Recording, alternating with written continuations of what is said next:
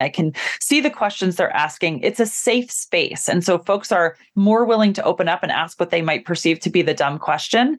And we can all solve it together. And it takes away the scariest thing for me, which is I don't even know the questions I should be asking. But being there, I see the questions everyone else is asking. And I it makes me feel like, okay, I may know what I'm doing. And if I don't know what I'm doing, I have a place where I can learn and get the answers. And that's really, really powerful. Welcome to the Marketing Moguls Podcast, where we talk to the big shots, the heavy hitters, the cream of the crop in the world of marketing. This is a show where we sit down with the most brilliant minds in the industry and we pick their brains to find out what makes them tick, what makes them successful, and sometimes what makes them want to pull their hair out. Each episode, we'll be talking to top executives, entrepreneurs, even influencers who have made their mark in the marketing world, and we'll be asking them tough questions like what's the best way to increase conversions, or how do you come up with a killer ad campaign, or why do marketers always wear black? But let's be real, we're not just here to talk shop, we're also here to have some fun. So we'll be discussing some of the latest trends. We're to be sharing some hilarious marketing fails and maybe even trying to convince our guests to let us in on their secret to creating the perfect meme. So, whether you're a marketer, a business owner, or just someone who's fascinated by the world of marketing, this podcast is for you. Sit back, grab your favorite drink, and join us as we dive into the minds of the marketing moguls that are shaping the industry today.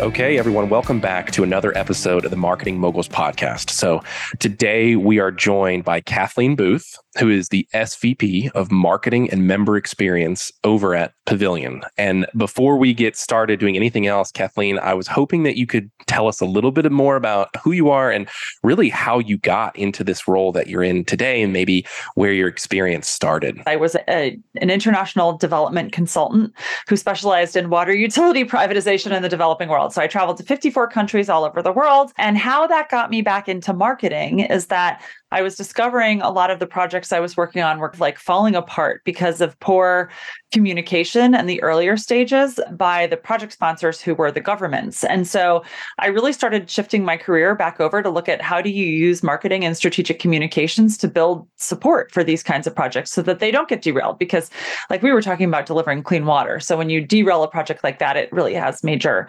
effects on people. And then what happened was I decided to get married and having children and traveling all over the world by myself for weeks and sometimes months on end did not lend itself well to being as part of a family. And so I had to really reinvent my career at that stage of my life. And my husband actually approached me at the time we were just getting married and he was like what about starting a marketing agency? Because he came out of a related field. And so we we did that. We started an agency. I was an agency owner for 11 years with my husband and we are somehow still married. Um, and we became very early HubSpot partners, which was really transformational for us. So, my roots are very much in demand generation, inbound or content marketing, and digital marketing in general. And so, we helped companies all over the country with their marketing. And in 2017, I decided that I really wanted to sell the business because I was interested in going more deeply into B2B technology. I was involved in the Maryland Tech Council and was working with a lot of tech companies. So, I did that. I sold the company. I actually spent two years with the company that acquired us, which was a lot of fun because I had an opportunity to actually build a media business around that company, which was pretty Uh, revolutionary at the time. I would say after that, you heard about companies like HubSpot acquiring The Hustle and Stripe acquiring Indie Hackers. We were a little bit before that. And I don't give myself credit for that, by the way. It was not my idea. I was just the one who was able to get in and really build that business. And so I learned a lot about community and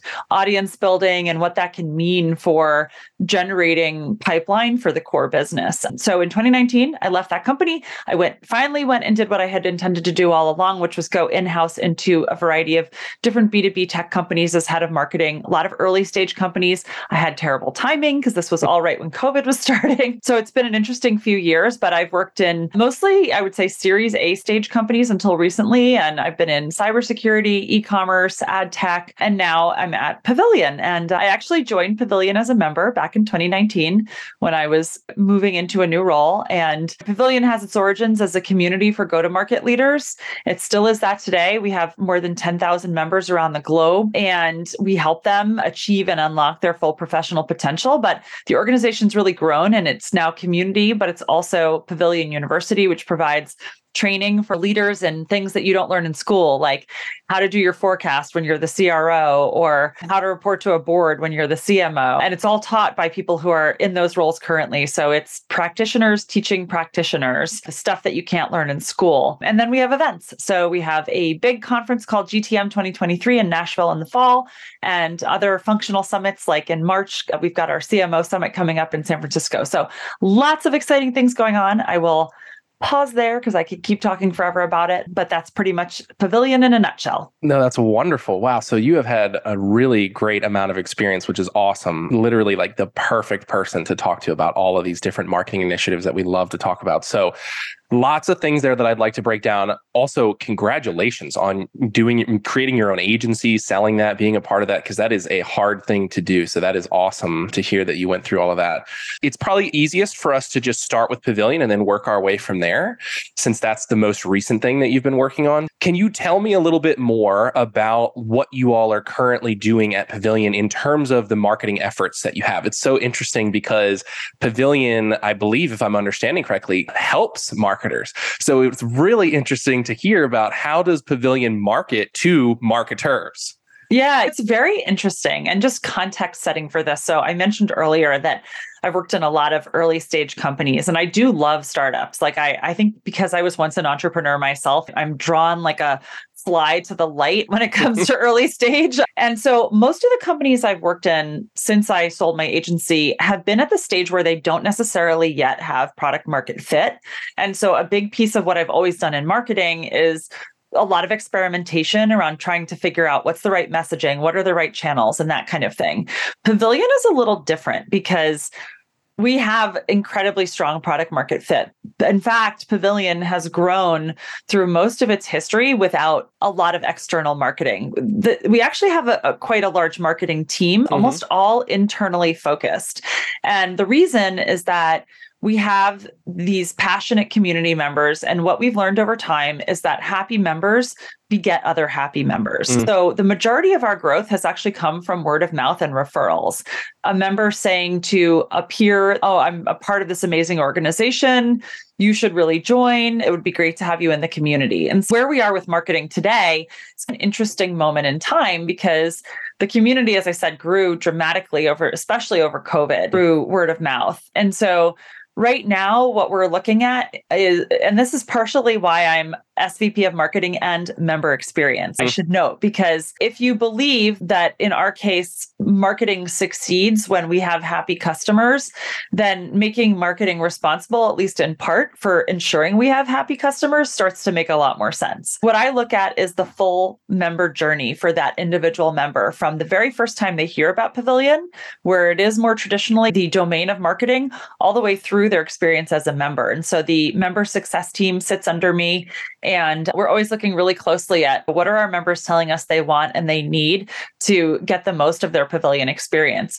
So I'm highly focused right now on increasing member NPS, looking at our programming, enabling the folks like we have a lot of what we call ambassadors and envoys within our mm-hmm. community who are the members that are super users and what we do is we elevate them to positions of responsibility where they run meetings with other members. They are moderators for some of our smaller communities within our community. And so I'm looking very closely at enabling them so that we can deliver a better experience for members under the hypothesis that the start of the flywheel, right? We can make them happy, then there'll be more happy folks that want to join. So that's one part. And then the other kind of thing that comes in tandem with that is a referral program. And so we have had a referral program for many years. Historically, the member that refers a new member can get a small, let's call it a bounty mm-hmm. for referring that person.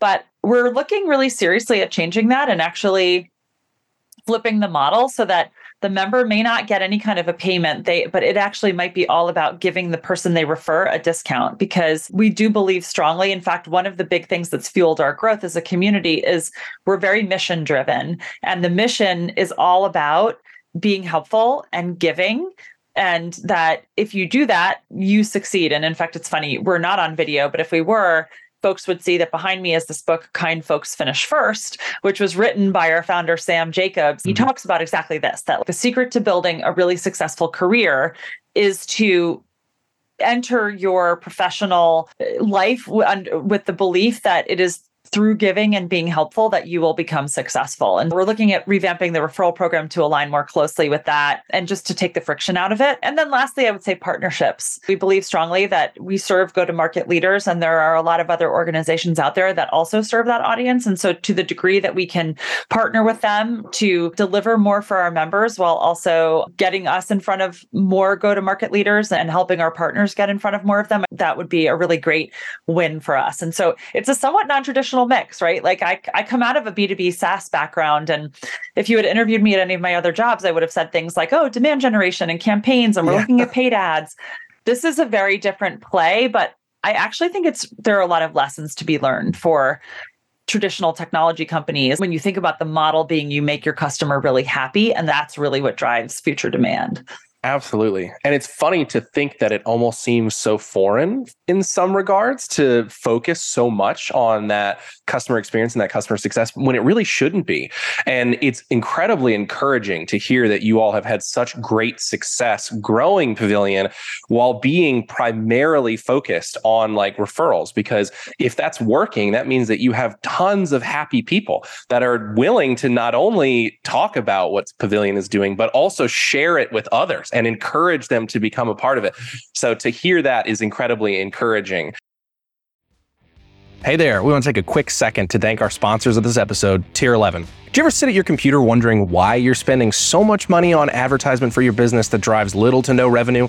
Does the idea of another month with low engagement make you want to pull your hair out? Well, you're in luck because the team of professionals over at Tier 11 can handle these issues in no time flat and make you forget all about your nightmare ad experience. Tier 11 is an advertising agency that manages over $100 million in annual ad spend and has more than 15 years of advertising experience. So it's pretty safe to say they know their stuff. Stop wasting your time and your budget on advertising that doesn't work and trust the professionals instead head over to www.tier11.com today and chat with a team member to learn more about how they can help you get more customers and increase their lifetime value. That's T I E R E L E V E N.com. Now back to the podcast.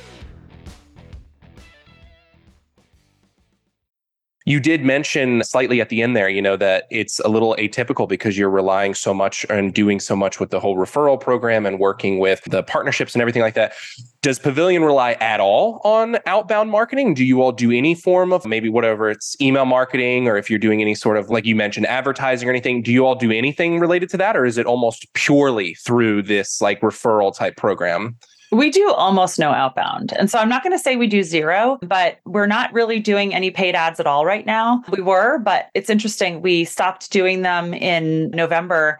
And we did see a drop off in the number of new applicants to the community, but we actually saw our conversion rate go up quite dramatically. And so, what that tells me is that we might have been getting volume from our ads, but we weren't getting like high intent or high quality applicants. And so I'm really looking closely at what's going to deliver that high intent, high quality person. And that that's why referrals are so important to us because somebody who comes in through a personal referral vastly more likely to convert than someone who comes in because they saw an ad on LinkedIn, right. that sort of thing. But the, I think the key to really understand uh, or the way to frame this is like a lot of companies talk about community today as part of their marketing and including folks that are sorry, brands that look nothing like us.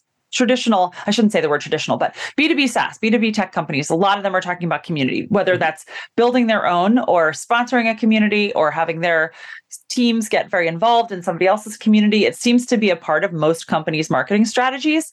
What's interesting about Pavilion, and this is something I've studied for a long time, starting back when I was building that media company, because we did build a community back then, is there's this model of you're a company that is going to that has a product that is now going to employ a community strategy to broaden your your brand awareness and generate more pipeline. And then there's the reverse which is we're going to build a community first and that's going to give us a platform into which we can then create and sell products. So it's it, they all meet in the middle, right? Like it's this mix of we're a business that has products, but we also have a community. The difference is do you start with the products or do you start with the community? Most companies start with the products, and that's what traditional marketing is designed to solve for. We have a product, now we need to find product market fit, now we need to figure out the channels, and now we need to scale. What Pavilion did, and what I think you're going to start to see a little bit more in other types of businesses, is starting with the community. And when you do that, you generally don't need to work as hard to find product market fit because what happens is the community tells you really what products you should be creating, which is really how we created Pavilion University. We heard from our members that they wanted more training. And so we created it for them. And as soon as we had that product, we had a huge built in audience of customers to sell that product to. And there will be other products. Like now we have these events now that COVID is subsiding, and we have a huge built in audience of customers to purchase our event product. There will be other events or sorry, other products in the future, but it's that's an interesting but very important difference because it changes what your marketing challenges are and it changes how you market if you already have the community or the audience there waiting for you. Yeah, absolutely. I was thinking about that too. And in terms of like the audience and the community that you all serve, what would you say one of the biggest topics that if you could help your market understand, like your community and the people that you all serve, would change your business or have the biggest impact for Pavilion? If there was something that you could really help everyone understand about what you all do, what do you think that would be that you think would be most beneficial for them to realize? I think the thing that's interesting for us, and this is a challenge I'm working on right now, is we are doing something that doesn't have an exact equivalent elsewhere, meaning, yeah, and I don't want to call it category creation because I think that's overused, but we're not just a community, right? As I said, we have this whole Pavilion University, we have an events business, we have all we have a career counseling almost we have this on the bench community and a legal hotline it's different it's really career enablement but it's powered by community and so i think most people don't have a frame of reference for what this is and how powerful it can be in mm. terms of helping to advance their career. And so, I guess what I would want people to understand is how transformational it can be to become a part of a community of your peers where you truly find a safe space to ask the questions you're afraid to ask elsewhere. And the reason for that is we primarily serve executives, VP level and above. That is a very lonely job. That's the job I have had for many years. Mm-hmm. And if you're the head of marketing or the CRO or the CEO in a company, odds are there's only one of you. There's one person in your job, unless you're at like a Procter and Gamble, in which case there might be several heads of marketing in different business units. But for most small to mid market, let's call them pre IPO companies, there's one of you. And so you don't have any other equivalent peers to go to within the organization for advice. And as a result, most executives I know have tremendous imposter syndrome. The thing that scares them the most is that they don't know what they don't know. And the amazing power of a community like Pavilion is all of a sudden you get into this community and you're surrounded by other people just like you. Like we have a channel that is just for CMOs and heads of marketing. So when I go into that channel, it's all people just like me facing the same challenges I am. And I may not know what I don't know, but if I just lurk long enough, I can figure it out because yep. I can listen to the conversations others are having. I can see the questions they're asking. It's a safe space. And so folks are more willing to open up and ask what they might perceive to be the dumb question. And we can all solve it together. And it takes away the scariest thing for me, which is I don't even know the questions I should be asking. But being there, I see the questions everyone else is asking. And I it makes me feel like, okay, I may know what I'm doing. And if I don't know what I'm doing, I have a place where I can learn and get the answers. And that's really, really powerful. Yeah, we've heard from people before, and myself included, that use online resources, things like Reddit, like a marketing subchannel on Reddit or something like that.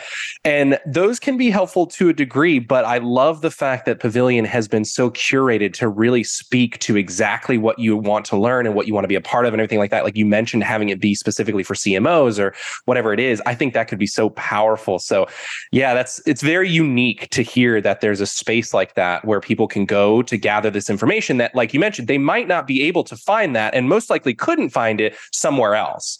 It's a so, cheat code, right? It's like we can all ask Google these things, right, right. but we don't know the quality of the response. We don't, it, Reddit is the same. We don't know what to trust.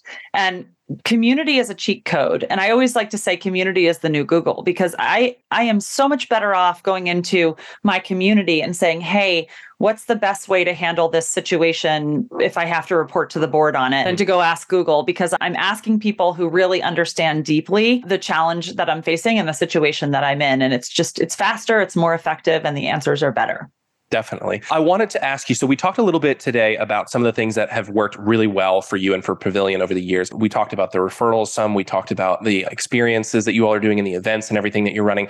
What are some of the things that you can talk about if you're open to it that maybe haven't worked as well? Some of the things that you all have experienced with that you've learned from that you've thought that's something that really didn't work great for us and probably wouldn't do it again in the future or something like that. I think paid ads have been a challenge. And I'm not going to say that we'll never do them again, but Uh, and I've run into this in other companies too. It's really easy to spend a lot of money on paid ads. And we saw results. Don't get me wrong. I explained this earlier. Like we definitely saw more applicants come in, but the conversion rate was so much lower. And I think at any company, when you are the leader of marketing, you have a limited amount of resources and you have a fiduciary responsibility to use those resources wisely. And if you can look at the mix of channels in front of you and find the ones that don't perform as well and cut the spend there, it gives you the opportunity to really double down on the ones that are working. And so for us, we stopped doing paid ads in November as an experiment because, quite frankly, it can be very hard to really prove one way or the other concretely through attribution data how they're working. But what we were able to do is from the point in time when we stopped them, again, we looked at what the impact on application rates, so people who apply to join Pavilion, and then we looked at actual application close rates, people who did join and pay. And that was where we started to see this this incredible difference. There were fewer applications, but the percentage of the people who applied who paid was much, much higher. And so that's one where I think if and when we do begin to do paid ads again, we'll approach them much more cautiously and perhaps take a different approach than we have in the past. Yeah. We've heard that many times before here on the show as well, where it depends on what avenue it is, but we've heard multiple people talk about ads exactly like that, where it can be really challenging because that's one of the ones where oftentimes it's a pretty large price tag. And if you're not seeing the type of results that you want to see, it can be really hard to justify continuing moving forward with that. I did want to say that we're running short on time, but I wanted to try to ask you a- another question before I let you go, which is that we have a lot of people that tune in that like the idea of one day ending up in a place just like where you are. Is there any way that you could take a second to maybe think back for the past five, ten years and think to yourself, if you could give some sort of advice to yourself from five or 10 years ago on how you navigated this path to where you are today, is there anything you could speak about on that in terms of advice to getting to where you've gotten today? Yeah, absolutely. My journey again is pretty unique and especially having gone from owning an agency to going in-house. And so it's not necessarily a journey that a lot of people can replicate, but if I pull out the things that I think had the biggest impact on my career advancement, I, I think really two things come to mind. One is efforts that I have put in over the years to building up, and I hate to use this phrase because it sounds so egotistical, but a personal brand. It was, for me, it was two to three years ago. I guess it was three years ago, really starting to post regularly on LinkedIn.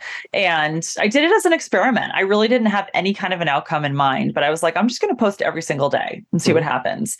And it was transformational what happened. And the result was that shortly after I started doing that, I noticed that whenever I wound up looking for new jobs, I really didn't have to apply any place. The all of the opportunities would come through my network and in many cases, the opportunities would seek me out when I wasn't looking. And it was because I had built this brand and people there was this feeling that I was becoming a sought after marketing leader. And I just sometimes I laugh about it because I think it's great. It's great. Don't get me wrong, but I'm a very introverted person. And so it's always amazing to me that this even happened or that I did it in the first place. That, that'd be one. I think it's worth investing in your own brand as a professional.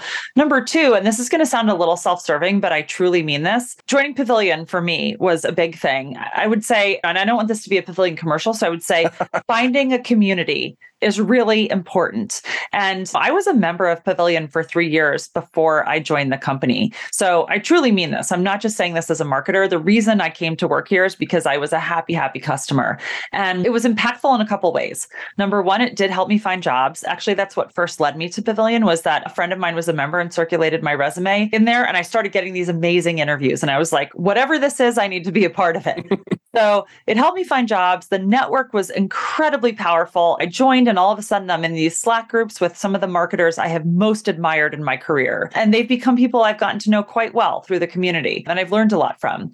And then as I progressed, like once it wasn't about finding a job or building the network, it became about learning how to do my job better. And so two years ago, I enrolled in Pavilion's first cohort of what they call CMO school. And it was eye opening, like going back to that thing of, I don't know what I don't know. All of a sudden, I'm taking these classes on forecasting and budgeting. And I was like, oh my Lord, like this is unbelievable what I'm learning. It's like leapfrogging ahead in terms of my level of expertise and experience. And so there that's the great thing is that you can find people who can support you and be there for you when you're stressed and help you get warm introductions for interviews within communities. But you can also find education that you can't get in traditional school. And so it is incredibly powerful. Whether it's Pavilion or another community, I just do recommend that people find a community and get that support system. Absolutely. And that's one of the key tenets that we like to talk about here on the podcast is continued education, making sure that you never stay stagnant, that you can be a part of a community like that, that you're learning, that you're growing, that you're doing new things. And we hope what brings value from this podcast to the audience is that people can hear from other marketers, learn from them, maybe join a community just like Pavilion. I really appreciate the insight that you offered there. Sadly, that's all we have time for today, but I just wanted to take another second to just really thank you for coming on the show and chatting with us today. It's been wonderful to talk to you. Oh, my pleasure. Thanks so much for having me. This was a lot of fun. Of course. All right, everyone. Thanks for tuning in to another episode of the Marketing Moguls podcast, and we will catch you in the next one.